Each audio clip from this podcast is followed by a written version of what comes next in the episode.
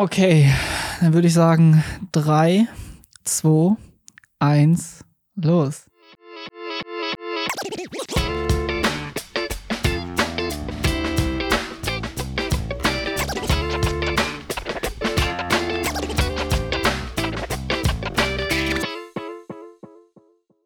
Moin Simon. Moin Maxi und moin an alle Zuhörerinnen und Zuhörer. Herzlich willkommen zu einer neuen Folge Maximale Langeweile.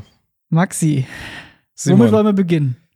Ich Sollen weiß es nicht. Lass uns erstmal lass uns erstmal über schön reden. Über Wie Schönes? geht's dir? Was macht das Leben? Ach, das Leben plätschert so vor sich hin. Ähm, ich hoffe immer noch, dass wir irgendwann mal beschwerdefrei so in den Frühling starten oder äh, in den Sommer dann irgendwann. Ansonsten, ja, alles ganz normal. Und bei dir? Äh, ja, also bei mir geht's auch super.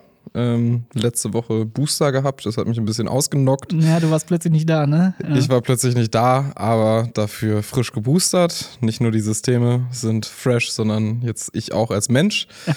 Ähm, kann ich allen Menschen nur empfehlen. Lasst euch nochmal impfen.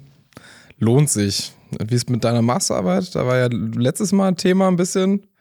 Also, das ist ein Thema, was wir heute nicht thematisieren sollten. Ähm, ich bin der König des Prokrastinierens. Ah, okay. Ich suche wirklich alles, was mich von der Masterarbeit abhält. Sei es ein Kumpel baut gerade ein Haus und ich frage aktiv, ey, was ist zu tun? Müssen wir irgendwas verlegen? Aber jetzt kam der Estrich und äh, ich glaube, es ist vier Wochen Pause oder so. Und das, eine, dafür haben wir jetzt ja Podcast und ähm, die letzten Male hatte ich ja relativ viel Redezeit. Ich glaube, diesmal hast du dich besser vorbereitet und hast mehr Themen mitgebracht als ich. ja, also es ist ein bisschen was passiert. Das habe ich auch schon gehört. Ja, ähm, Stand heute, also wir nehmen wie gehabt Montag auf, aber wir entlassen euch mit dem Podcast quasi ins Wochenende. Von daher kann natürlich jetzt zwischen Montag und Freitag noch ein bisschen was passieren. Aber ich werde, denke ich mal, gleich so ein kleines Update geben, was so im Bereich oder in der Welt des Datenschutzes passiert ist. Aber vorher habe ich noch ein, ein Lowlight. Oh, was ist dein Lowlight? Ich war im Kino. Oh, welchen Film hast du dir angeguckt? Bist du Matrix-Fan? Ja, schon. Hast du den aktuellen geguckt? Nee, bisher nicht. Wenn du Fan bleiben möchtest, guck ihn dir nicht an. Okay, also wieder so, so ein Film in Richtung, äh, okay, wir müssen mal wieder was Neues machen. Ach Mist, äh, die ganzen Erwartungen werden nicht erfüllt. Vollgeladen mit Action, ohne Story. es, es war eine reinste Katastrophe. Also, sorry, kleiner Spoiler, ne? Also, ähm, aber, was heißt Spoiler? Wir haben noch nichts über den Film erzählt oder ich habe noch nichts erzählt, aber Wahnsinn, Wahnsinn. Also, ich hab Matrix 1, keine Ahnung, wahrscheinlich vor 20 Jahren oder so geguckt. Wann kam der raus? 1999 oder sowas? Kommt hin. Ja, also, ich habe ihn relativ jung gesehen und damals nicht so richtig verstanden. Seitdem auch nicht mehr. Ich glaube, den zweiten und dritten habe ich, wenn überhaupt, irgendwie passiv mal wahrgenommen. Ja, und der vierte, ähm, ich muss dazu sagen, vor ein paar Jahren wurde ich in äh, Rambo Last Blood geschleppt. Und ich habe ihn als den schlechtesten Film aller Zeiten betitelt. Und im Gegensatz zu dem Matrix-Film, ich hoffe, ich trete jetzt niemand auf den Schlips, aber im Gegensatz zu Matrix ist Rambo Last Blood ein, ein Meisterwerk der Filmgeschichte, wirklich. Wow. Also, ich glaube, dir wird das Spaß machen, weil da hauen die Hacker mit Fachbegriffen um sich und ich bin mir ziemlich sicher, die existieren gar nicht. Aber vielleicht gut, vielleicht liege ich auch falsch und Vielleicht können wir auch mal so eine, so eine Filmanalyse machen zu Matrix. Ich guck den nicht nochmal. Äh, sobald er irgendwie vielleicht bei, bei Netflix oder Amazon äh, frei verfügbar ist oder bei einem anderen äh, Streaming-Dienstleister, gucke ich mir den mal an. Also ich werde auf jeden Fall jetzt nicht ins Kino gehen nach deiner Einschätzung. Ähm, aber dann, wenn er mal frei verfügbar ist, gehen wir da vielleicht mal drauf ein. So auch ein interessantes Thema Hacking in äh, Filmen und in Serien. Wie wird das dargestellt? Wo ist es realistisch, wo nicht? Ich, ich weiß auch nicht, ob der Film Satire war. Also ganz ehrlich, ich, ich bin rausgegangen und war es, war, es war der Wahnsinn. Also so ein chaotischer Film. Also da fehlen Bestandteile des Films, glaube ich. Also es passiert Action, keine Ahnung, hunderte Gegner. Und zack, sind sie in sicheren Gefilde. Wieder in dieser echten Welt, Parallelwelt, keine Ahnung. Das ist ja so ein bisschen durcheinander da. Also ich bin halt kein Matrix-Fan, ich habe keine Ahnung davon. Ja. Aber ähm, ich habe mich gefragt, wie sind die da jetzt hingekommen? Und ich war mit meinem, meinem besten Kumpel im Kino, der auch eigentlich großer Matrix-Fan ist. Und ähm, er war sehr sauer danach. Er war richtig sauer. Okay. Von daher, falls du jetzt auf dem Weg zur Arbeit bist oder gerade zurück, liebe Grüße. Äh, jetzt vor allen Dingen, wo das Wochenende ansteht, guckt euch vielleicht einen anderen Film an, nicht Matrix. Ja, äh, Oder, äh, oder es wäre auch sehr interessant natürlich, was ihr davon haltet. Äh, schaut ihn euch an und gebt uns eine Rückmeldung. okay, das Büro ist verwaist. Ja, also wir sind offiziell mal wieder die Letzten im Büro. Das Licht ist gerade ausgegangen. Ich glaube, Thomas, äh, du hast das gerade ausgemacht. also das einzige Licht, was hier im Büro noch scheint, sind die zwei Laptops, die hier stehen. Ja. Okay, kuschelig. Ja, ist doch auch mal gemütlich. das kam überraschend. Gut. Genau, das war mein Lowlight. Ähm, obwohl ich, glaube ich, jedem empfehlen muss, diese Erfahrung mal zu machen. Also auch wenn ich den Film nie wieder sehen möchte. Also quasi, es ist so schlecht, das musst du erlebt haben. Genau. Absoluter Wahnsinn. Gut, der private Teil. Hast du noch irgendwas, was du teilen möchtest? Oh, privat? Was, was habe ich privat? Jetzt durch, den, durch die Impfung halt echt nicht so viel. War eher eine ruhige, ruhige Woche dementsprechend. Ähm, Deswegen lass uns doch mal fachlich einsteigen. Vielleicht würde ich mal anfangen. Hau raus. Äh, also, wir, wir haben gerade tatsächlich eine sehr interessante Entwicklung. Und zwar sehen wir das erste Mal wirklich Cyberkriegführung sehr Vermutlich. deutlich. Ja, aber gut. Also äh, es ist eine Art der Kriegführung, ob sie jetzt staatlich motiviert ist oder nicht, das können wir gerade nicht bewerten. Da sind sich, also die, die Zeichen sind halt, gehen in eine Richtung, dass es eine staatliche Aktion ist. Aber äh, das möchte ich auch gar nicht bewerten, aber es ist halt eine Form des Krieges, nämlich einfach Zerstörung. Und ähm, das passiert gerade in der Ukraine. Microsoft ist das aufgefallen, dass es dort eine Art Ransomware gibt. Also Ransomware haben wir ja schon drüber gesprochen. Mhm. Ist eigentlich ein Verschlüsselungstrojaner, der dafür genutzt wird, ähm, Geld zu erpressen oder dergleichen. Aber es ist auf jeden Fall eine Möglichkeit des Entschlüsselns immer da. Und was wir gerade in der Ukraine sehen, ist das erste Mal, dass so ein Verschlüsselungstrojaner ohne die Möglichkeit der Entschlüsselung losgelassen wird auf Systeme von staatlichen Institutionen, von NGOs, also von allen Menschen und Organisationen, Firmen, die irgendwie ja politisch relevant sind. Also kritische Infrastrukturen werden da angegriffen. Und das Ganze halt ohne den das Ziel, irgendwie das Ganze auch jemals, also die, die, die äh, verschlüsselten Dateien jemals wieder freigeben zu können. Also es geht einfach nur darum, kaputt machen. Und das ist eine interessante Entwicklung. Ist das Schadensausmaß schon irgendwie bekannt? Absolut nicht. Also es gibt mehr oder weniger Berichte. Microsoft sagt, alle äh, dort ansässigen Firmen, alle Organisationen sollten sich selbst äh, schleunigst checken, ob die irgendwie befallen sind. Es ist ja häufig so bei Ransomware, dass die auf, auf die Systeme gelangt und dann, bis sie aktiv wird, längere Zeit ruhig bleibt. Aber das weiß man auch noch nicht, ne? Weil ich hätte jetzt nämlich gerade überlegt, einfach ein Backup und gut ist, aber wahrscheinlich, genau. wenn es mehrere Monate schon dort schlummert, dann wird es natürlich auch schwierig. Dann wird es ne? schwierig, genau. Und das ist halt das Perfide daran, weil das zeigt halt auch einfach, dass jetzt quasi eine Waffe, man kann es als Waffe bezeichnen, in Position gebracht wird, die aber auch noch nicht abgefeuert wurde. Also es wurde da jetzt noch nicht massenhaft verschlüsselt. Also es ist schon scheinbar irgendwie vorgekommen, aber äh, es sind auf jeden Fall mehr Systeme infiziert gewesen, auch bei der Überprüfung, als die, die angegriffen wurden aktiv. Und das ist halt analog zu einer normalen Kriegsführung zu sehen. Wir bringen jetzt erstmal etwas in Stellung, strategisch wertvoll, sodass wir im Zweifel, wenn wir es möchten, die Systeme abstellen können. Und weißt du, was ich interessant finde? Ich meine, das ist ein Riesending. Absolut. So, also. Und ähm, die Medien berichten seit ein paar Tagen darüber, dass irgendein Tennisspieler aus Australien äh, ausgewiesen wird, dann wieder nicht, jetzt doch, jetzt ist er unterwegs, aber nicht in sein Heimatland, sondern nach Spanien. Und das, das ist für die Medien richtig wichtig, ne? Aber so ein Thema, moderne Kriegsführung quasi, wird irgendwie aber vielleicht ist es auch zu komplex. Ich weiß es nicht. Also ich glaube, das ist sehr komplex. Also zum Tennisspieler kann ich gleich auch noch was Witziges sagen. Da habe ich nämlich vorhin auch äh, Gruß geht raus an Kollektiv Zerforschung. Die haben da nämlich auch interessante äh, Sachen gefunden ähm, bei dem äh, benannten Tennisspieler, aber zu dieser modernen Kriegsführung, ja, das ist ein neues Ausmaß. Also dass, dass Cyberkrimin, also dass, dass Cyberkriege geführt werden, das gibt es schon länger. Also wir erinnern uns an irgendwelche Zentrifugen, die gehackt wurden im ja, Iran, ja. um sie lahmzulegen, gezielt. Aber es hatte immer ein, ein bestimmtes Ziel sozusagen. Also man hat sich auf eine bestimmte strategische Position versteift und diese Position wurde dann angegriffen, um ein Ziel zu erreichen. Ja, zum Beispiel diese, also ich glaube, im Iran war es ein ähm, Atomreaktor, der quasi genau. Strom generiert hat und äh, es bestand die Gefahr oder die Vermutung, dass der eventuell auch äh, waffenfähiges Uran irgendwie anreichert. Ne? Und ich glaube, deswegen hat man das also zerstört oder man wollte die Infrastruktur zumindest ein bisschen stören in diesem Land. Ähm, Äh, nee, es war tatsächlich eine, es waren Zentrifugen. Ja, äh, Zentrifugen zur, zur Anreicherung von Uran, äh, Plutonium, um das waffenfähig zu machen. Und Aber das ist noch eine Vermutung oder war das bestätigt? also ich, ich bin mir gerade nicht mehr zu 100% sicher, jetzt wo du Es- sagst. ähm, ich meine aber, dass äh, diese Zentrifugen, mit denen das möglich wäre, wahrscheinlich werden sie auch noch anders eingesetzt.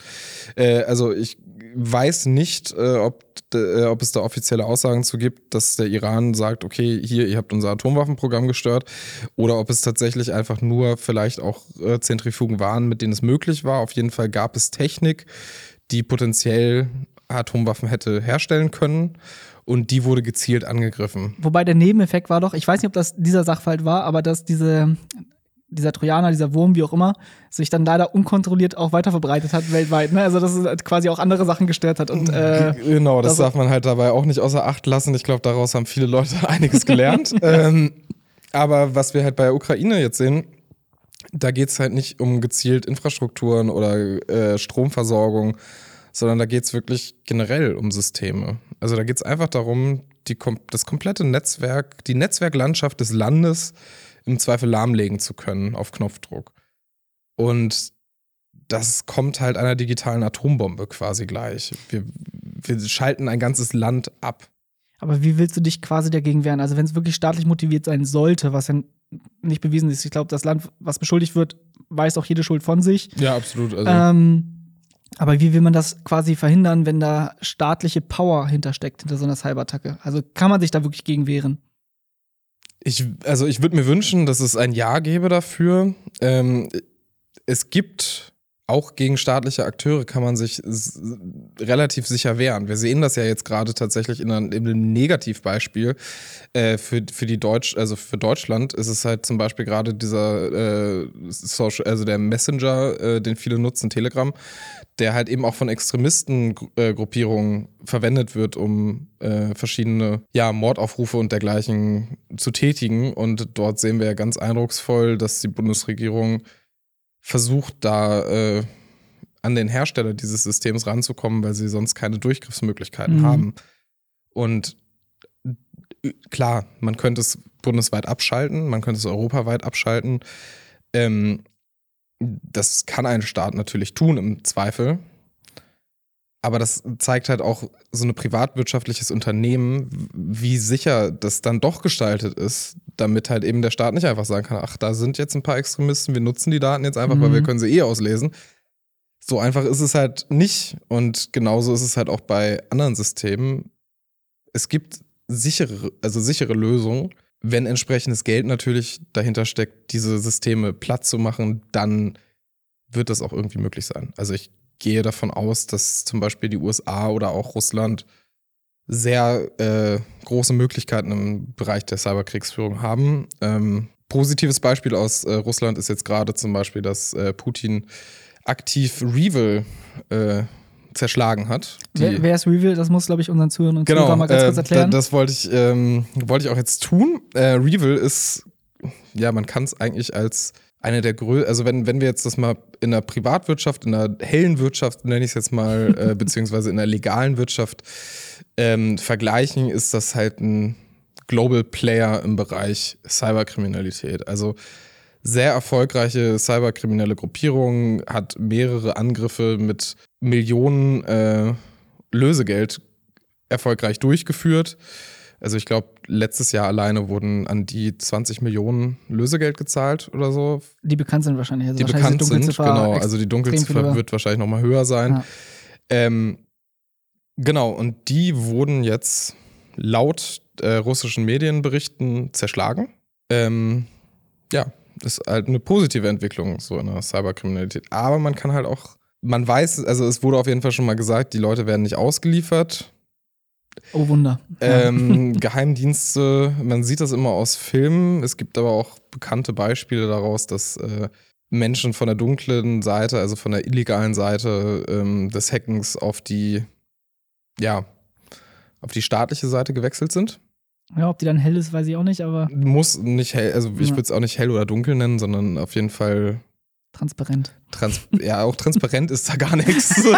ähm, nee, aber es gibt auf jeden Fall viele Beispiele, dass äh, sehr erfolgreiche Cyberkriminelle auch von Regierungen rekrutiert wurden, um dann staatlich eben zu agieren. Ob das mit Revil jetzt auch der Fall ist, wenn sich Russland, oder äh, man weiß ja nicht, ob Russland sich jetzt gerade in Stellung bringt im äh, Bereich Cyberkriminalität.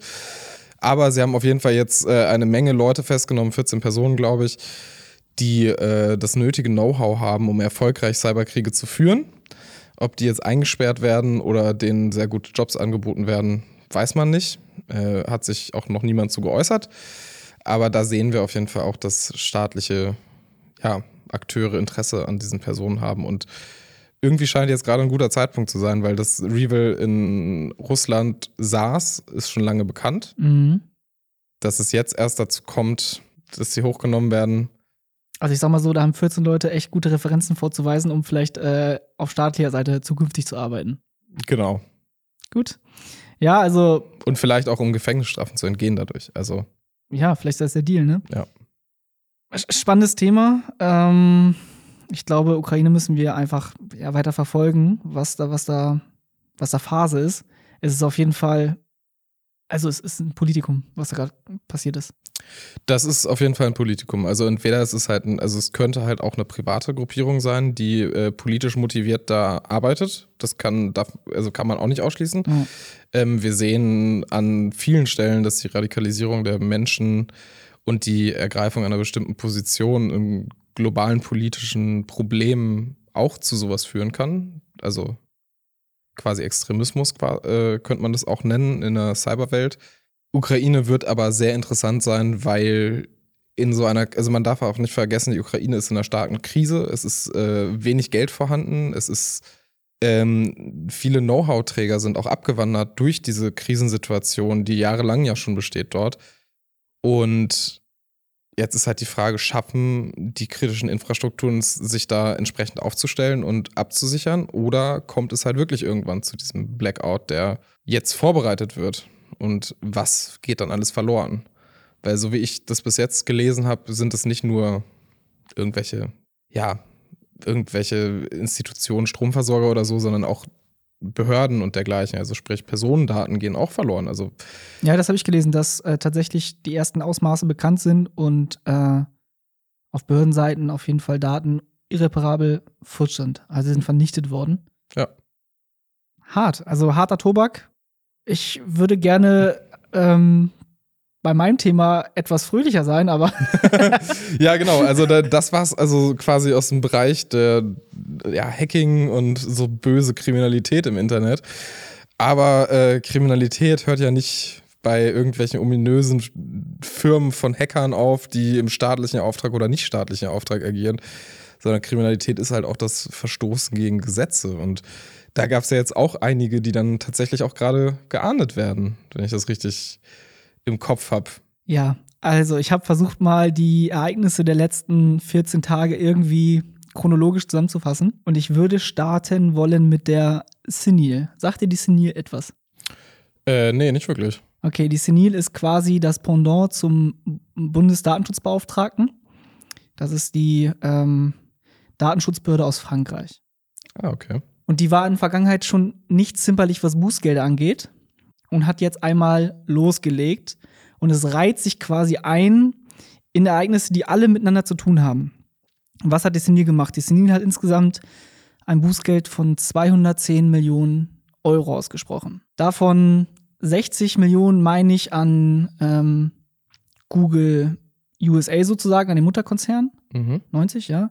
60 Millionen an Google Irland und 60 Millionen gegenüber Facebook. Also haben auch direkt die Big Player jetzt einmal angegriffen. Genau, also auch Facebook Irland ist, meine ich, betroffen gewesen von dem Bußgeld. Und es ging eigentlich darum, dass ähm, der Konsent zum Cookie, dass der Cookie oder dass Cookies gesetzt werden, ja, dass der nicht rechtmäßig war. Warum? Weil das Setzen des Cookies ziemlich einfach möglich war mit einem Klick, das Ablehnen aber mehrere Klicks benötigt hätte. So, und jetzt überlegen wir mal, jede Webseite, wir gehen drauf, äh, ein Cookiebot kommt, ja. Und äh, wenn ich dann einmal sagen kann, ich möchte alle Cookies annehmen äh, oder ich möchte alle Cookies ablehnen, das muss gleichwertig leicht sein. Ich habe, also wollen wir vielleicht auch noch mal ganz kurz, um das wirklich ja, um, um jedem das äh, auch klar zu machen und jeder, ähm, was ist ein Cookie? Hau, hau raus, du bist Nee, der. Ladies first, nein. Ladies first, Dankeschön. Ja, ein Cookie ist einfach ein, ähm, ein Keks, der im Browser gespeichert wird. Nein, Spaß. Es ist ähm, eigentlich ein Schnipsel, der dich verfolgt im Internet, der ähm, Informationen speichert und sozusagen Footprint von dir erzeugen kann. Also auf welchen Webseiten warst du unterwegs? Und mein plastisches Beispiel, wir kennen alle diese Situationen, wir sind bei Amazon auf der Seite und schauen uns irgendein Küchengerät an oder Schuhe, irgendwas und gehen auf eine komplett andere Webseite, wo so Banner zu sehen sind. Und genau der Schuh in meiner Größe wird mir angezeigt. So, das heißt, der Cookie hat sich gemerkt, ich habe Interesse an diesem Schuh, offensichtlich, weil ich ihn mir angeschaut habe. Und dann verfolgt mich quasi diese Information über mehrere Webseiten hinweg. Und Anbieter können ja ihre Werbung draufschalten und sagen, ähm, was interessiert Simon, ne, wenn er im Internet unterwegs ist, aha, Schuhe der Größe so und so und der Marke so und so, dann zeige ich doch genau diesen Schuh jetzt hier als Werbung an und ich habe quasi ein ziemlich genaues Ziel, was ich aussteuern möchte, wel- welche Werbung ich anzeigen möchte. Das mal als Beispiel, als Cookie, ja. Und natürlich leben solche großen Konzerne wie Google und wie Facebook davon, dass man äh, zielgerichtete Werbung schaltet, dass auf die Werbung geklickt wird, dass dieses Produkt gekauft wird. Davon partizipiert natürlich der, ähm, der Player, also ob es jetzt Google ist oder, oder Facebook und andere. So. Und ähm, jetzt kann ich durch die DSGVO und durch verschiedene Rechtsprechungen eben auch dafür sorgen, dass solche Cookies gar nicht gesetzt werden, sondern ich nur technisch notwendige Cookies habe, wie so ein Session-Cookie. Das kennt man auch, wenn man ein Kontaktformular eingibt, die Seite verlässt und wieder auf die Kontaktseite geht, dass dann meine Daten dann noch drin gespeichert sind. So. Dieser Cookie wird aber gelöscht, wenn ich den Browser schließe. Genau, anderes Beispiel dafür ist zum Beispiel auch Warenkorb. Ich gehe jetzt auf eine Website, ähm, kaufe ein und bin mir dann noch nicht sicher, ob ich diese Bestellung abschließen muss. Dann gibt es halt äh, eben eine Speicherung des Warenkorbs und das funktioniert meistens auch über Cookies. Und ähm, das ermöglicht, also Cookies sind nicht grundsätzlich was Schlechtes, sie sind auch manchmal einfach funktional und helfen halt Webseiten schöner zu gestalten und performanter, also so, dass ich nicht jedes Mal, wenn ich eine Website verlasse, den Warenkorb neu füllen muss oder dergleichen. Genau. Also auch technisch notwendige Cookies, um den Service aufrechtzuerhalten, kein Problem, aber alle optionalen Cookies, wie das Verfolgen über Webseiten hinweg und auf verschiedenen Plattformen hinweg, da brauche ich eben eine Einwilligung. Sage ich jetzt mal, da, da komme ich später nochmal drauf zu sprechen, das ist auch nicht ganz klar, weil da gab es auch ein paar, ähm, paar Sachen, die jetzt passiert sind. Naja, aber Google und Facebook haben scheinbar auf ihren Seiten ermöglicht, dass man den Cookie relativ leicht setzt mit einem Klick und das Ablehnen schwieriger gestaltet. Und das fand die Senil eben aus Frankreich nicht gut und hat mal eben Bußgeld insgesamt von 210 Millionen Euro ausgesprochen. Plus, ich weiß jetzt nicht nur, ob es Facebook betroffen hat oder auch Google, jeden Tag, an dem es nicht abgestellt wird, 100.000 on top.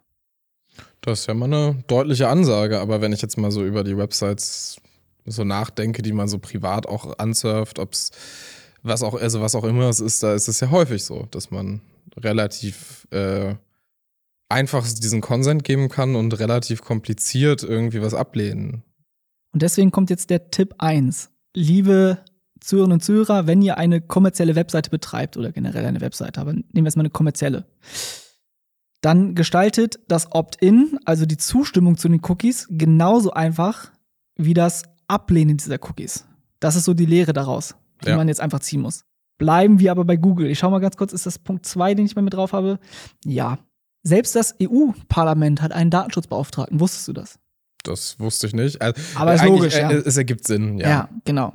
Und in Corona-Zeiten wurde eine, eine Seite für, geschaltet für die Mitarbeiterinnen und Mitarbeiter eben ähm, in der EU, also im EU-Parlament oder der Kommission, wo man ja sich ähm, Termine äh, re reservieren konnte und so weiter, ähm, eben um Tests zu machen zum Beispiel. Ja? Mhm. Und der Datenschutzbeauftragte hat moniert, nagel mich nicht fest, aber ich meine, dass 150 Cookies auf dieser Seite gesetzt werden, sei ja nicht notwendig. Und vor allem hat er gesagt, dass Google Analytics, eine Technologie, die eben dafür sorgt, dass ich über Webseiten hinweg getrackt werde, ähm, dass Google Analytics und auch ein Zahlungsdienstleister aus den USA, meine ich Swipe, ich glaube, die kommen aus den USA, dass die nicht notwendig seien auf dieser Webseite und hat die Nutzung dieser Plugins oder dieser, ja, Services, äh, dieser Services ja. quasi auf der Webseite untersagt und die EU quasi angehalten, das jetzt sofort zu ändern. Also quasi eine Untersagung der Dienste. Ist es passiert? Ich habe nicht nachgeschaut, aber ich denke mal. Ähm, Sollte. Vor dem Hintergrund des EuGH-Urteils vorletztes Jahr mittlerweile, ähm, Schrems 2, ich weiß nicht, hatten wir schon thematisiert? Sonst Schrems 2 sollten wir, glaube ich, vielleicht nochmal echt eine Folge drüber machen, weil das ist eigentlich, es ist super interessant. ja, es beruht auch jetzt alles darauf, was, was ich jetzt gerade erzähle. Von daher, ganz kurz Abriss. Wir machen da mal eine extra Folge ja, für. Also wir, wir, jetzt ganz kurz in fünf Minuten. Go. Okay, fünf Minuten. so lange brauche ich, glaube ich, gar nicht. Also, ähm, Schrems 2 ist ein Urteil vom EuGH. Äh, und da ging es darum, ob Daten aufgrund eines ähm, Abkommens zwischen der EU und den USA eigentlich in die USA fließen dürfen, also personenbezogene Daten. Und ähm, dieses Abkommen nannte sich Privacy Shield und hat eigentlich gesagt, so ähnlich wie, ach, jetzt wird es richtig technisch, äh, ist egal, ähm, dass, dass die USA und die Dienstleister in den USA, wenn sie sich äh, einem, einer Zertifizierung unterziehen, an die datenschutzrechtlichen Grundregeln der EU halten und damit äh, die Übermittlung der Daten aus Europa in die USA eben angemessen ist. Also, dass man das machen kann. Und der EuGH-Urteil hat in seinem Schrems 2-Urteil, so heißt es umgangssprachlich, gesagt, nein, das Privacy Shield ist äh, absolut ähm, nicht, nicht wirksam. Deswegen wurde es auch gekippt. Dieses, dieses Instrument gibt es nicht mehr zur Übermittlung. Ähm, und warum heißt es Schrems 2? Der gute Max Schrems aus Österreich hat zum zweiten Mal erfolgreich gegen so ein Abkommen vor dem EuGH geklagt und eben diese, dieses Kippen ähm, erwirkt. Ja? Das heißt, wir haben eine Rechtsgrundlage weniger, um Daten in die USA zu übermitteln. Es bleiben noch, mh, mm, zum Beispiel bleibt noch eben, wenn ich Standarddatenschutzklauseln nutze. Da komme ich gleich noch drauf zu sprechen, weil die werden gleich relevant. Aber Standarddatenschutzklauseln sind sozusagen Garantien, äh, technisch und organisatorisch und auch vertraglich, die eben den ähm, Dienstleister in dem Drittstaat, wie jetzt die USA, daran binden, datenschutzrechtliche Grundrechte einzuhalten. Aber auch da hat der EuGH gesagt, Standarddatenschutzklauseln für die USA sind nicht wirklich wirksam, weil selbst wenn ich mich als Dienstleister in den USA danach verpflichte, was da drin steht, zum Beispiel, ich gebe die Daten nicht raus, kann der Dienstleister in den USA sich daran gar nicht halten, weil staatliche Behörden vor allem Überwachungsbehörden, Nachrichtendienste, die Herausgabe erzwingen können. Deswegen hat man gesagt, die Standarddatenschutzklauseln sind für die USA eigentlich gar nicht so richtig anwendbar, es sei denn, man schafft weitere Maßnahmen technischer Natur, wie zum Beispiel eine wirksame Ende-zu-Ende-Verschlüsselung und der Schlüssel für die Entschlüsselung liegt in Europa bei dem Unternehmen, was sie da in Europa ansässig ist, ja. Genau, sodass der, sodass das, das quasi eine Google, eine AWS, eine Microsoft das gar nicht irgendwie dechiffrieren kann und ähm, ja, eben dadurch die Datensätze einfach verschlüsselt sind und auch ein Nachrichtendienst damit nichts anfangen kann. So, das war die Kompromisse. Einfach untergebrochen. Noch viel, viel komplexer. Wer sich das Urteil durchlesen möchte, einfach mal nach Schrems 2 googeln. Ähm, hunderte Seiten, na, hunderte sind es nicht, aber es sind schon einige Seiten, die man sich da durchlesen kann. Gibt es mittlerweile auch auf Deutsch übersetzt. Wunderbar, kann man sich durchlesen. So. Auf jeden Fall hat jetzt der Datenschutzbeauftragte der EU gesagt, Google Analytics und Swipe darf nicht eingebunden sein, weil Daten in die USA übermittelt werden und das gegen dieses Urteil verstößt. Im selben Zuge, fast zeitgleich, gab es ein ähnliches Urteil in Österreich. Dort hat die österreichische Datenschutzaufsichtsbehörde entschieden, dass der Einsatz von Google Analytics auf Webseiten illegal ist. Selbst mit einer Einwilligung. Auch hier wieder ein bisschen juristisch, technisch gesehen ich kann zwar immer eine Einwilligung einfordern. Ich kann sagen, Maxi, pass auf, wenn du meine Webseite besuchst, bist du einverstanden, dass ich dann deine Daten, zum Beispiel deine IP-Adresse, in die USA bemittle. Und du sagst ja, und dann kann ich als Dienstleister sagen, ja, aber Maxi hat ja ja gesagt. Ne? Ist ja überhaupt kein Problem. Ja. Ist ja damit einverstanden. Ich habe ihn informiert. Dem hat der österreichische Datenschutzbeauftragte widersprochen. Ähm, weil auch da diese Einwilligung eine Ausnahme darstellen soll, um Daten in die USA zu übermitteln und keine Regelmäßigkeit. So, das heißt, Ausnahmen sind wirklich eng gefasst. Ähm, mal ist es erlaubt, aber jetzt nicht immer aufgrund einer Einwilligung dürfen Daten übermittelt werden in die USA, wie zum Beispiel IP-Adressen. Weil, liebe Zuhörerinnen, liebe Zuhörer, IP-Adressen sind de facto personenbezogene oder personenbeziehbare Daten, die ich eben rück abwickeln kann, sodass ich quasi die Also es ist auf jeden Fall kann. möglich, wenn man eine IP-Adresse hat, äh, Rückschlüsse auf eine natürliche Person zu ziehen. Genau. Ähm, Im Zweifel dann mit Daten des E-Mail, äh, des Providers, äh, nicht des Mail-Providers, sondern generell. Ähm, ja, also das, das heißt quasi diese, also wenn, wenn man sich so, also jeder, jeder und jede kennt das ja von zu Hause, man surft und kriegt halt immer diese Cookie-Banner und dann steht da halt häufig Google Analytics mit drin. Ja, fast immer. Ich glaube, äh, irgendwie 80 Prozent der Webseiten haben das Ja. irgendwie eingebunden, weil es einfach easy zu nutzen ist, äh, auch einen Gewöhnungseffekt eben erzeugt hat in den letzten Jahren bei denjenigen, die es anwenden sollen und auswerten sollen. Aber es geht noch weiter. Ähm, der Datenschutzbeauftragte aus Österreich, der eben gesagt hat, Google Analytics auf Webseiten ist illegal, ähm, hat auch folgendermaßen argumentiert, weil die Gegenseite hat gesagt, naja, die IP-Adresse ist auch gekürzt und es ist alles pseudonym. Und er hat gesagt, Google Analytics ist so verbreitet, zum Beispiel, mh, hast du ein Google-Konto? Nee, tatsächlich nicht. Okay, es gibt sehr, sehr viele Menschen, die natürlich einen Gmail-Account haben und auch eingeloggt sind. Ja. Das heißt, selbst wenn ich anonym die IP übermittle, also durch Kürzung oder so weiter, Wird der Accountname mit wird der Accountname zum Beispiel mit übermittelt oder eine User-ID oder wie auch immer. Und das heißt, ich kann es relativ leicht rückabwickeln. Plus die, ähm, der Schlüssel, selbst wenn es Ende zu Ende wäre, ne, ist es nicht. Also äh, Ende zu Ende wäre zum Beispiel eine Möglichkeit, aber dann würde wahrscheinlich der Dienst gar nicht mehr so richtig funktionieren. Ähm, auf jeden Fall hat Google die Möglichkeit, das Ganze über mehrere Wege auch ähm, ja, personenbeziehbar oder personenbezogen zu machen, diese Daten, und rauszufinden, wer diese Person eigentlich ist. Deswegen de facto ist es ist eine wirksame Pseudonymisierung oder Anonymisierung gar nicht möglich. Und hat dann eben geurteilt für Österreich, aber es ist EU-Recht, dass Google Analytics illegal ist. Und das ist ehrlich gesagt ein Hammer, weil es extrem viele Millionen von Webseiten allein in der EU betrifft. Ja, also es betrifft ja nicht nur Websites, es betrifft ja auch ähm, ganze Arbeitsfelder. Also viele so ähm, Marketing, äh, Consulting Sachen beruhen auf diesen Zahlen, ja. Genau, genau. Also, Also wofür wird Google Analytics ein, äh, eingesetzt? Um Webseiten zu optimieren. Also zu gucken, wie lange verweilt jemand auf einer bestimmten Seite, wo kommt eigentlich der Traffic her, wo geht er hin. Ähm, wie verändert sich der Traffic durch bestimmte Werbemaßnahmen? genau, also es ist tatsächlich für das Marketing ein extrem nützliches Instrument. Ein machtvolles auch vor allen Dingen. Ja, Also aber ist, man schießt halt, seit es Google Analytics gibt, Marketing nicht mehr ins Blaue, sondern kann Leistung sehr effektiv messen damit eigentlich. genau, nur gibt es eben die Verbindung in die USA und durch dieses Schrems 2-Urteil kam der Datenschutzbeauftragte aus Österreich jetzt zu der Erkenntnis, das Ganze ist illegal und hat, und das muss man aber zugute halten, also der EuGH hat damals gefordert, Aufsichtsbehörden sollen das jetzt streng kontrollieren, dass der Datentransfer in die USA auf legaler Weise oder legaler Basis passiert. Und wenn dem nicht so ist, dass man eben erstmal dazu zwingt, diesen Dienst oder diese Übermittlung abzuschalten, abzustellen. Und das hat auch der DSB oder der Datenschutzbeauftragte aus Österreich gemacht. Er hat jetzt quasi angewiesen, Google Analytics von dieser Webseite zu nehmen und hat noch kein Bußgeld ausgesprochen. Ich glaube, es gab ein Verwaltungsgeld von 30 Euro, also lächerlich. Aber hat angewiesen, das hier zu entfernen. In Konsequenz, wenn natürlich dieses Unternehmen das nicht macht, dann kann er natürlich ein Bußgeld aussprechen. Also quasi jetzt erstmal der, der Warnschuss auch an alle anderen Unternehmen. Überprüft, ob ihr Google Analytics nutzt und wenn ja, schaltet es jetzt ab, weil ihr könnt danach nicht mehr sagen, äh, wir haben da nichts von gewusst. Richtig. Und die Entwicklung zeigt, die SNIL geht gegen Google Amerika und gegen Google Irland vor und gegen Facebook. Aber jetzt mal gegen Google.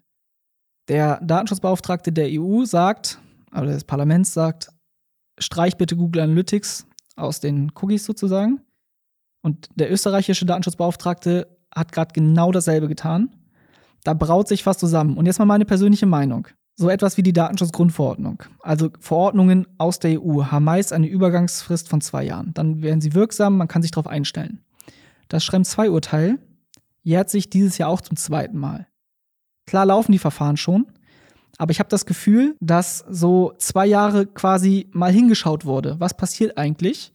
Und jetzt die Aufsichtsbehörden langsam aktiv werden. Oder es halt gut vorbereitet haben, weil solche Verfahren dauern auch ein bisschen länger. Noch ein Fun-Fact. Wer hat dafür gesorgt, dass das Unternehmen angeschmiert worden ist in Österreich äh, beim DSB? Sag's mir. Max Schrems. Ach. Ja, also äh, sprich, es gibt auf jeden Fall jetzt, äh, also wahrscheinlich ist der Herr Schrems auch, ähm, ja, auch darauf aus, dass, dass seine, sein Rechtsstreit jetzt auch langsam mal Früchte trägt. Und zwar nicht nur auf dem Papier, sondern auch einfach sich da drin, also was ändert für die, für die Leute, die es einfach so bis jetzt einsetzen, ohne sich darüber Gedanken zu machen. Also.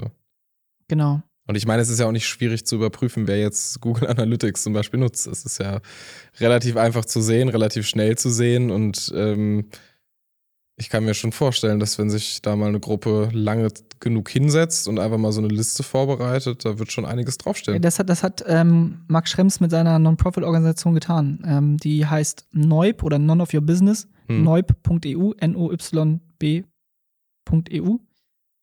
Genau. Und ähm, die haben, also das ist quasi der erste Fall, der jetzt bekannt geworden ist. Und insgesamt wurden damals 101 Unternehmen bei Aufsichtsbehörden eben angezeigt, dass sie rechtswidrige Datenverarbeitung auf Basis des Schrems 2-Urteils eben noch, immer noch auf ihrer Webseite haben.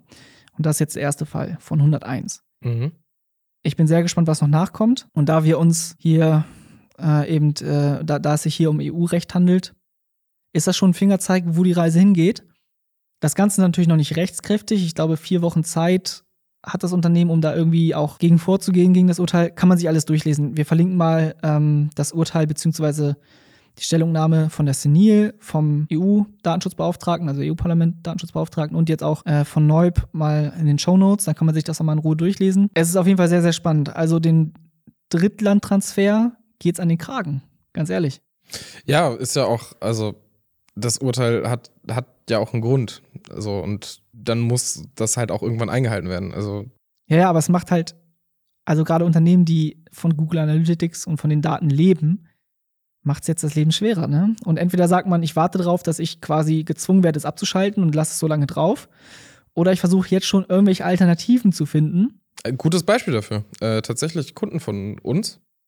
Ähm, die hatten diesen Gedankengang schon, also, also eine Firma, die wir betreuen, hatte genau diesen Gedankengang, äh, ja, ich glaube, vor einem halben Jahr circa. Und haben sich jetzt in Stellung gebracht, quasi ohne jegliche Form des Drittlandstransfers und auch ohne jegliche Form der personenbezogenen Daten, also ohne Einwilligung möglich, ähm, eben eine Leistungsmessung auf ihrer Website durchzuführen und ihre Website quasi auf und ihre Anzeigen vor allen Dingen auch auf äh, Wirksamkeit zu prüfen, ohne dass da halt man irgendwelche Grauzonen betritt. Also das hat funktioniert. Also die haben es, war viel Entwicklungsarbeit auf deren Seite, aber die machen das jetzt komplett selbst und sind damit jetzt sicher. Würde das ein Unternehmen mit zehn Mann auch hinbekommen, die nicht dieses technische Know-how haben? Also, was ist deine Vermutung? Nee. Das ist das Problem.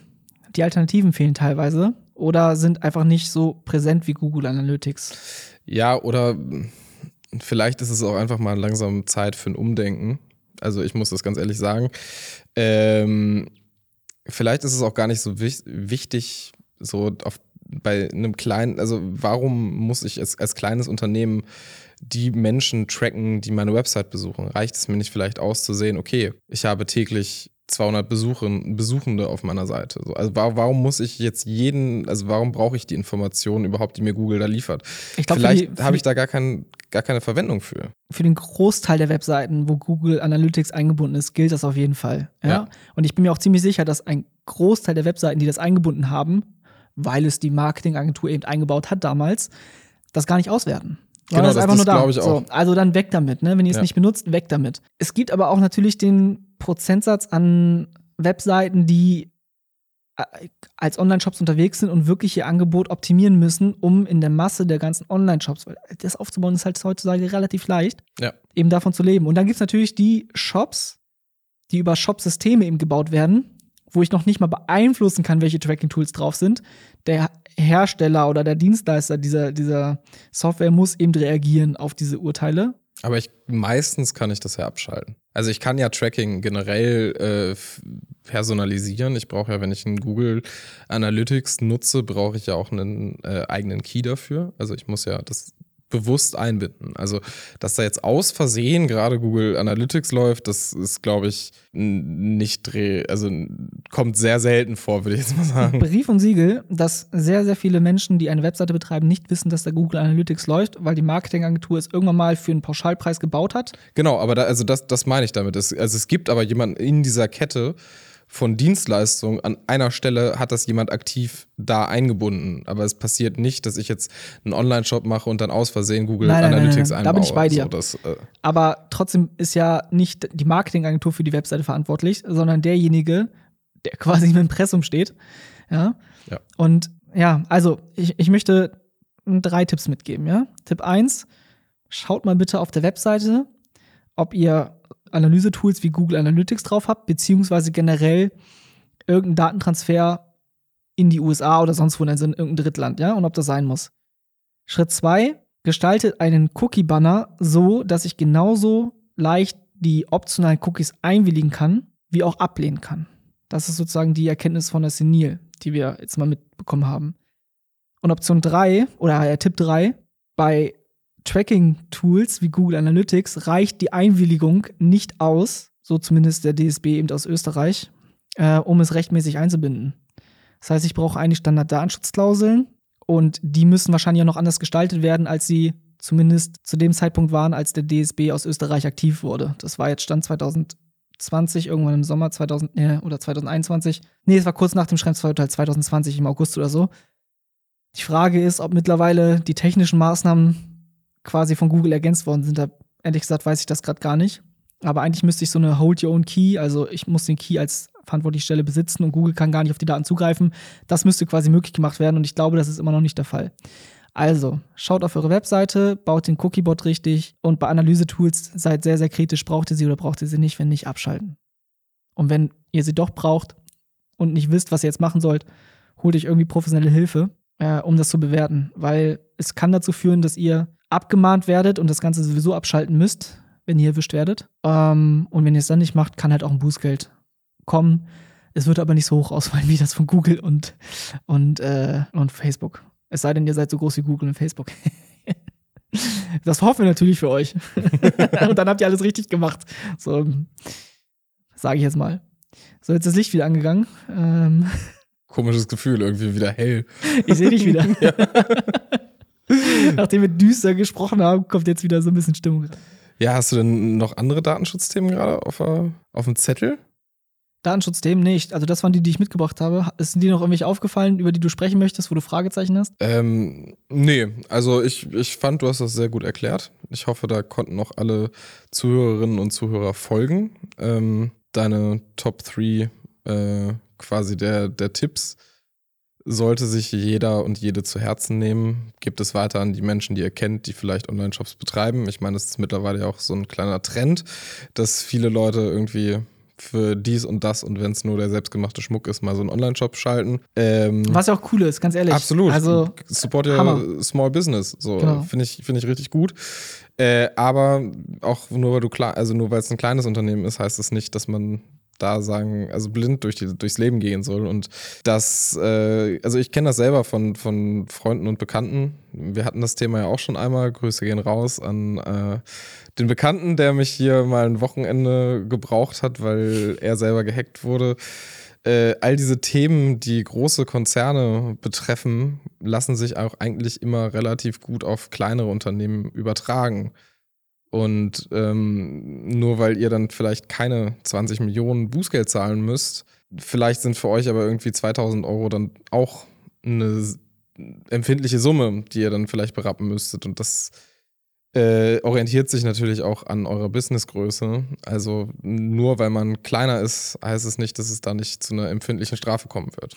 Das ist ja auch so der Kritikpunkt, der schon sehr früh an der DSGVO eben geäußert wurde, dass es in den allermeisten Fällen eben keine Abstufung gibt, ob ich jetzt ein Großkonzern bin oder eine One-Man-Show, die irgendwie kommerziell unterwegs ist. Ähm, es gelten quasi für alle dieselben Rechte. Aus betroffenen Perspektive ist es allerdings zu begrüßen, dass es genauso eben läuft. Man möchte ein einheitliches Datenschutzniveau eben schaffen. Nur macht es das quasi für wirklich kleine Unternehmen auch schwierig, das zu verstehen, während im Konzerne irgendwie eine juristische Abteilung haben, die sich nur mit Datenschutz beschäftigen. Also ähm, ich verstehe auch den Ärger. Ich habe Beispiel, Grüße gehen raus an eine gute Freundin. Äh, ich weiß gar nicht, ob du uns hörst. Äh, ich werde dafür sorgen, dass du uns hörst.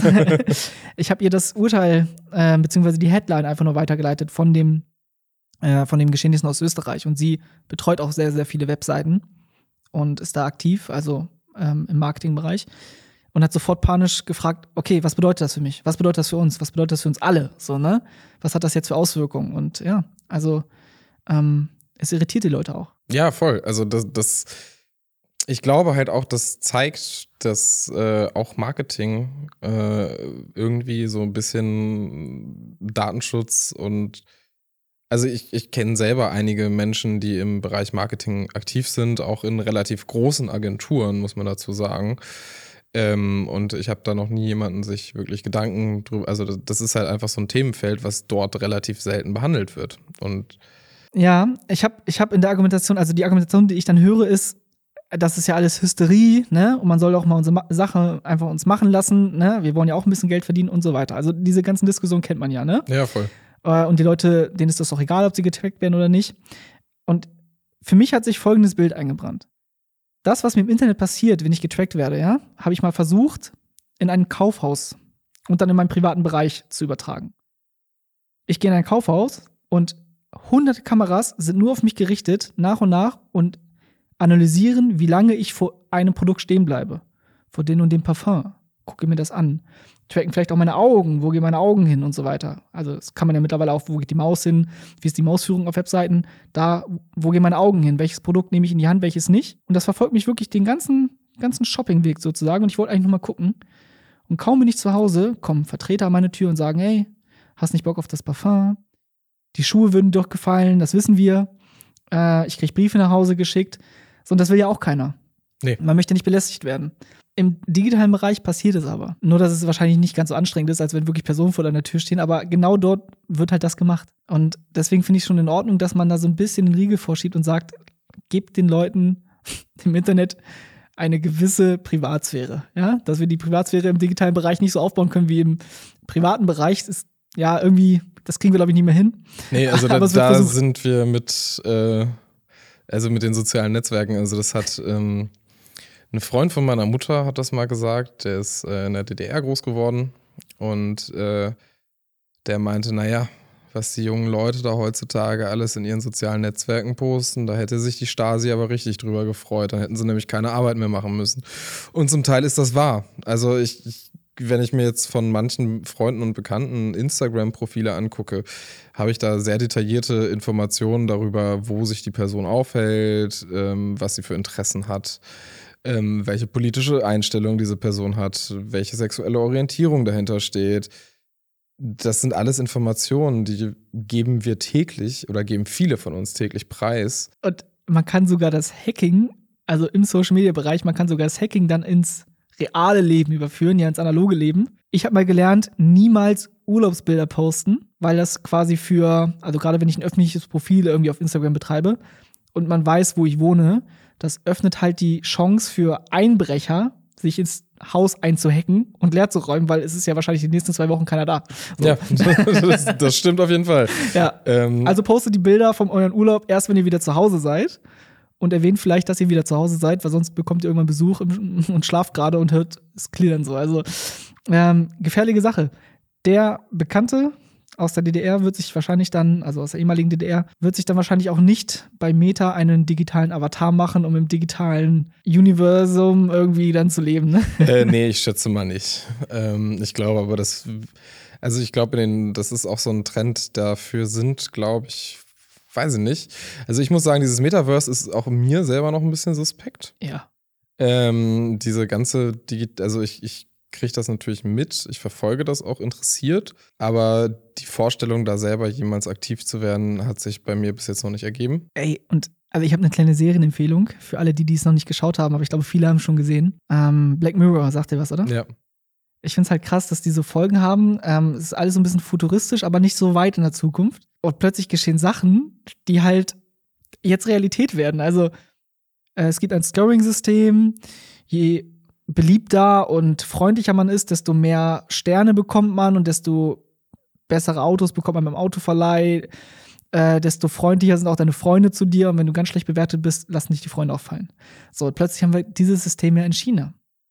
Mit dem Scoring-System, mit dem Social Scoring da. Ja, es gibt es aber ja in China, die haben, da gibt es ja auch einen Gesundheitsscore zum Beispiel.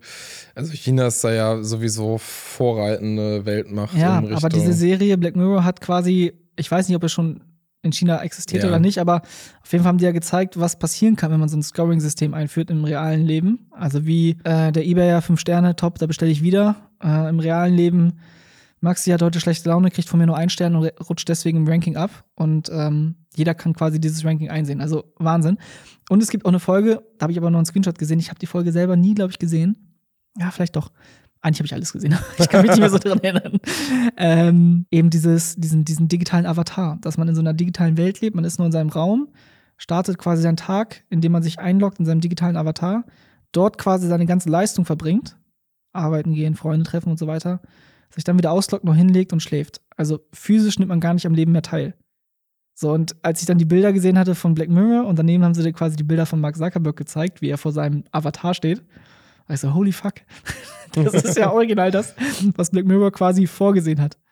Ja, aber dass es in die Richtung gehen wird, das ist ja schon, also ich, ich habe das schon länger vermutet, muss ich sagen. Ich hätte nicht gedacht, dass es jetzt gerade so schnell geht, weil ich habe das Gefühl, mit dem Metaverse und Facebook und dieser ganzen Thematik äh, Virtual Reality, dass es jetzt gerade so einen richtigen Schub aufnimmt. Aber weißt du warum? Ja, auch unter anderem wegen diesem ganzen NFT-Hype und so. Also du nee, nee, ich meine auch, die müssen jetzt irgendwas präsentieren, was irgendwie wieder die positiv dastehen lässt, wahrscheinlich auch gegenüber Investoren. Äh, nachdem die Whistleblowerin da mal richtig rausgehauen hat, was, was bei Facebook so abgeht. Ja, erstens das und zweitens glaube ich auch einfach, dass äh, es, es gab jetzt lange keinen Paukenschlag in dieser äh, sozialen Entwicklung mehr und immer mehr Menschen, also ich merke das in meinem privaten Umfeld, ähm, nutzen deutlich weniger Social Media. Definitiv. Ähm, also haben Accounts, aber nutzen das halt nicht so aktiv wie vor Jahren noch. Also aber man, also ganz ehrlich, vielleicht hat es auch was mit dem Alter zu tun. Vielleicht schauen wir irgendwann zurück und denken uns, also in wenigen Jahren schon, wie unsere Großeltern und Eltern mal gesagt haben, ah, ICQ, warum nutzt ihr das denn? Geht doch lieber raus und spielt, ne? Oder Facebook, was soll das denn? Ne? Trefft euch lieber.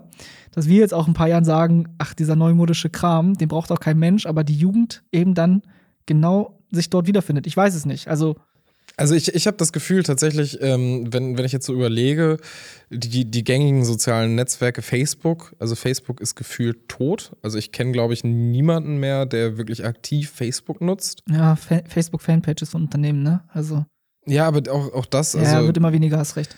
Und, und vor allem werden sie veraltet. Also die sind auch irgendwann stehen geblieben dann einfach.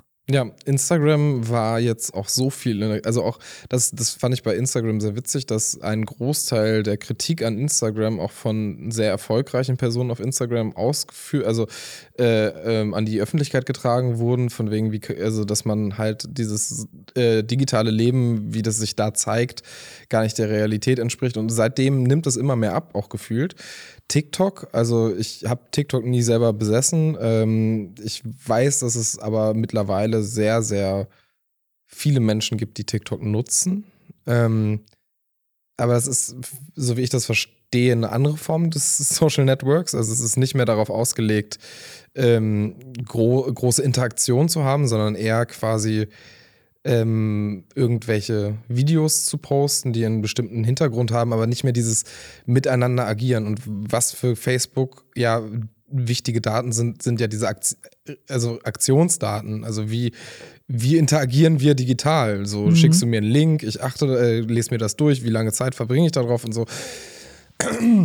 Das ist ja jetzt dann durch TikTok alles nicht mehr so vorhanden. Vor allen Dingen ist TikTok nicht Facebook. Und ich glaube, da ist das Metaverse halt einfach so der nächste Schritt, der nächste Versuch. So, wie kriegen wir Leute wieder aktiv in irgendwie ein soziales Netzwerk rein? Also ich hoffe, es bleibt beim Versuch. also Dass ich, es nicht so ist, zeigen ja schon die ganzen. Ey, also stell dir vor, du gehst raus und siehst niemanden mehr. Weißt du, nach der Arbeit geht man nur noch ins Metaverse und äh, trifft sich digital. Das wäre doch oh, Horrorszenario. Also Gruß geht raus an meinen Freundeskreis. Ich freue mich darauf, dass ihr das alle nicht tut. Ähm, da bin ich mir aber auch tatsächlich sehr sicher, dass es nicht passieren wird in meinem Freundeskreis und Bekanntenkreis, weil die Skepsis gegenüber dem doch zu groß ist und der Nutzen. Also wofür soll ich es nutzen? also die werden, also Facebook oder Meta wird sich da schon bei was denken, ne? Also irgendeinen Nutzen wird es ja haben. Vielleicht Werbefläche verkaufen, keine Ahnung. Also Genau, also Billboards, das- die man quasi im Digitalen hat. Ich weiß das passiert ja gerade schon relativ viel. Da wird ja viel Land verkauft auch irgendwie. Also äh, äh. Land? ja, ich habe Also, da. wie funktioniert das? Ich habe gedacht, Ich, hab, ich verstehe es auch noch nicht ganz. Äh, Du kaufst. Wie bescheuert ist das denn? Dann kannst du auch direkt ein Grundstück auf dem Mond kaufen. Da gibt es ja auch so einen Anbieter, der das verkauft und alle staatlichen Stellen sagen, ja, äh, also selbst wenn wir mal den Mond ähm, besiedeln, also die Verkäufer akzeptieren wir ja mal gar nicht. Also warum sollte man das im, Wie bescheuert ist das? Ja, weil es da halt tatsächlich akzeptiert ist. Also das ist ja, das Metaverse gehört Facebook und wenn Facebook da Land verkauft, dann gehört das Land auch jemandem. Punkt. Das ist das Bescheuertste, was ich jemals gehört habe. Ich sag's dir.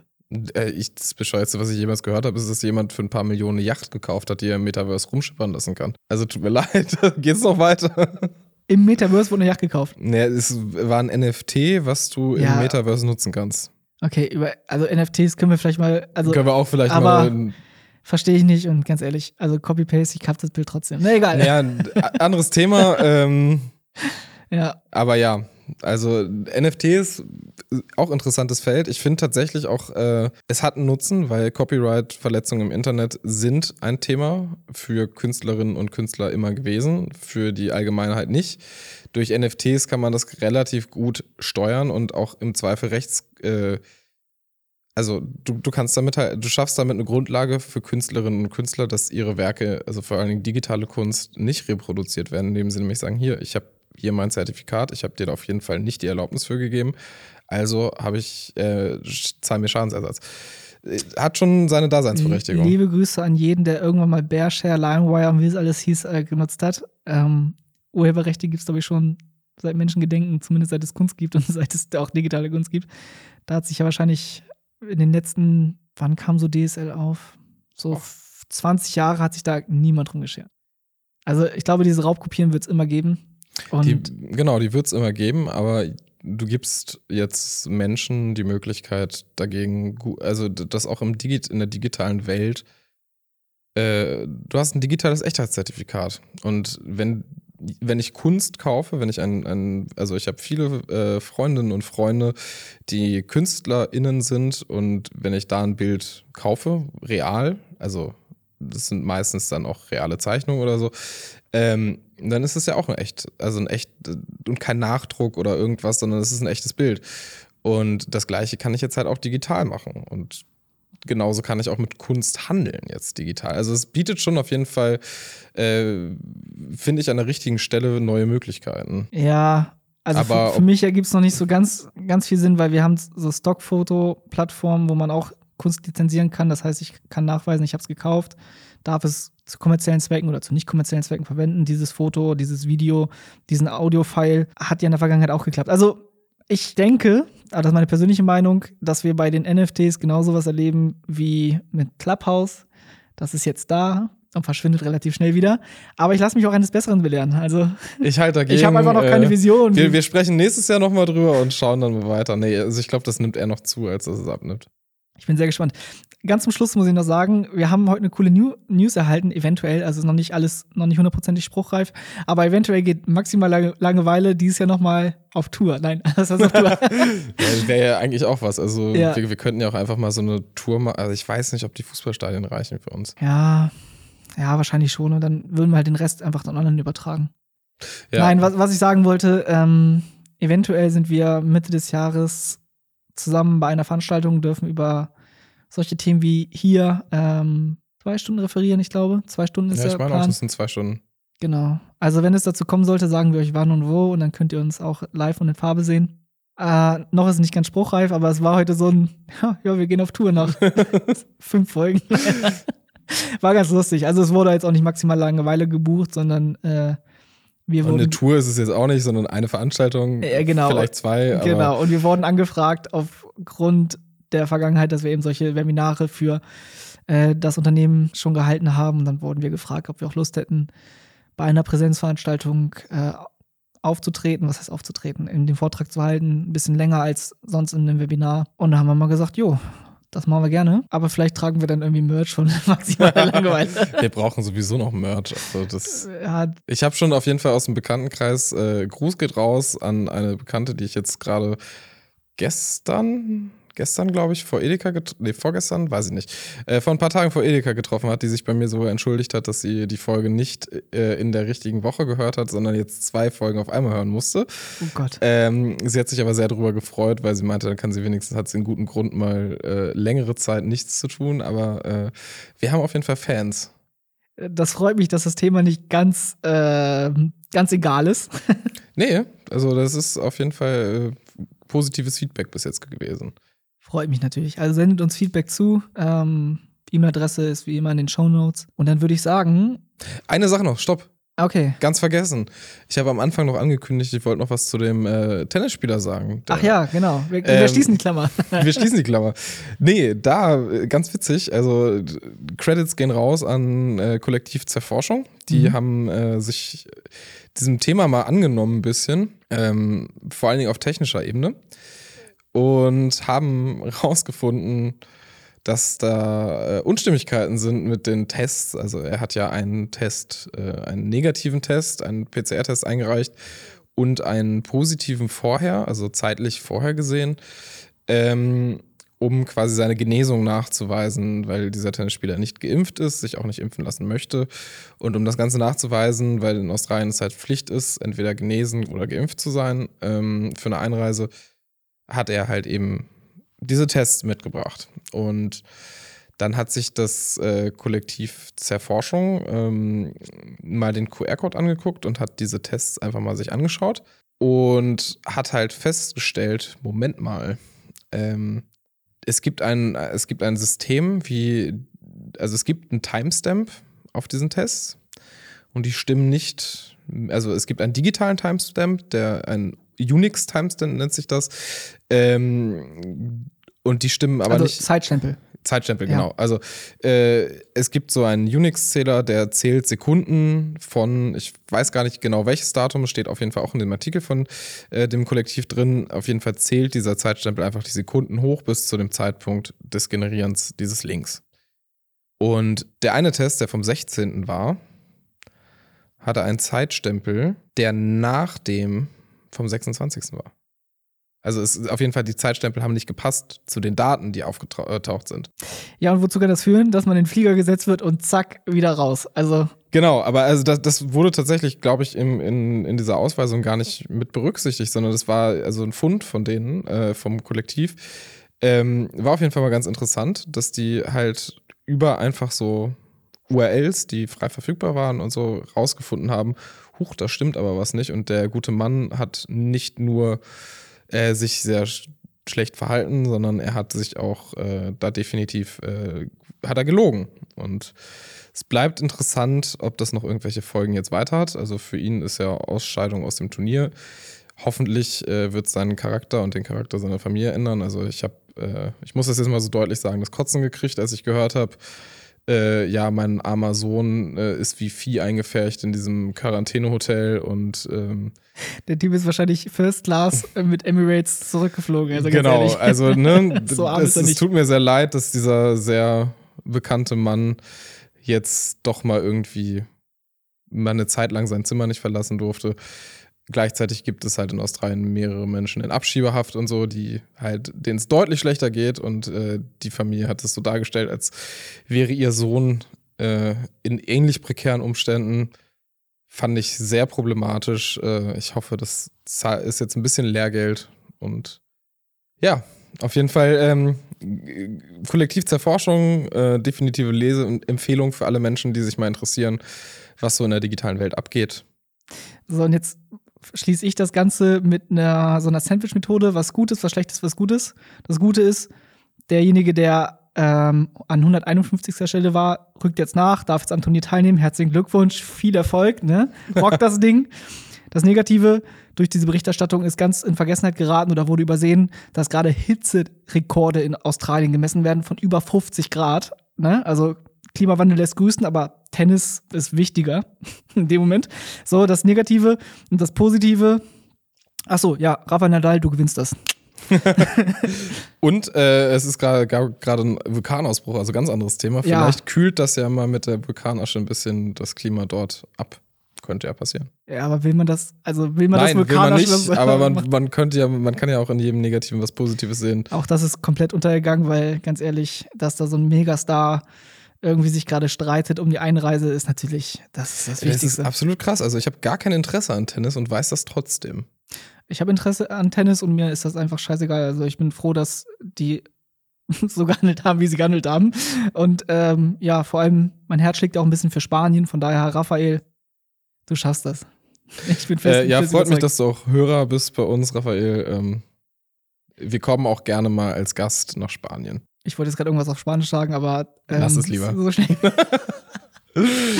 Ja, das Büro ist jetzt auch wieder dunkel. genau. Ähm, ich glaube, das ist ein Zeichen für uns. ja, wir beenden die Folge. Ich glaube, das ist auch die längste, die wir bisher hatten. Echt? Ja, ja, ja. Das ist auf Oh. jeden Fall die längste, die wir jetzt hatten. Von daher ähm, geben wir voll Volley. Nein, keine Ahnung. Ich krieg keine, Mach keine Tennis- ich krieg keine Tennisanspielung. Abmoderation mit. das- Ich Wir sagen jetzt aus. einfach, genießt äh, den Freitag äh, oder das Wochenende und ja, bis zum nächsten Mal. Bis zum nächsten Mal. Ciao, ciao. Tschüss.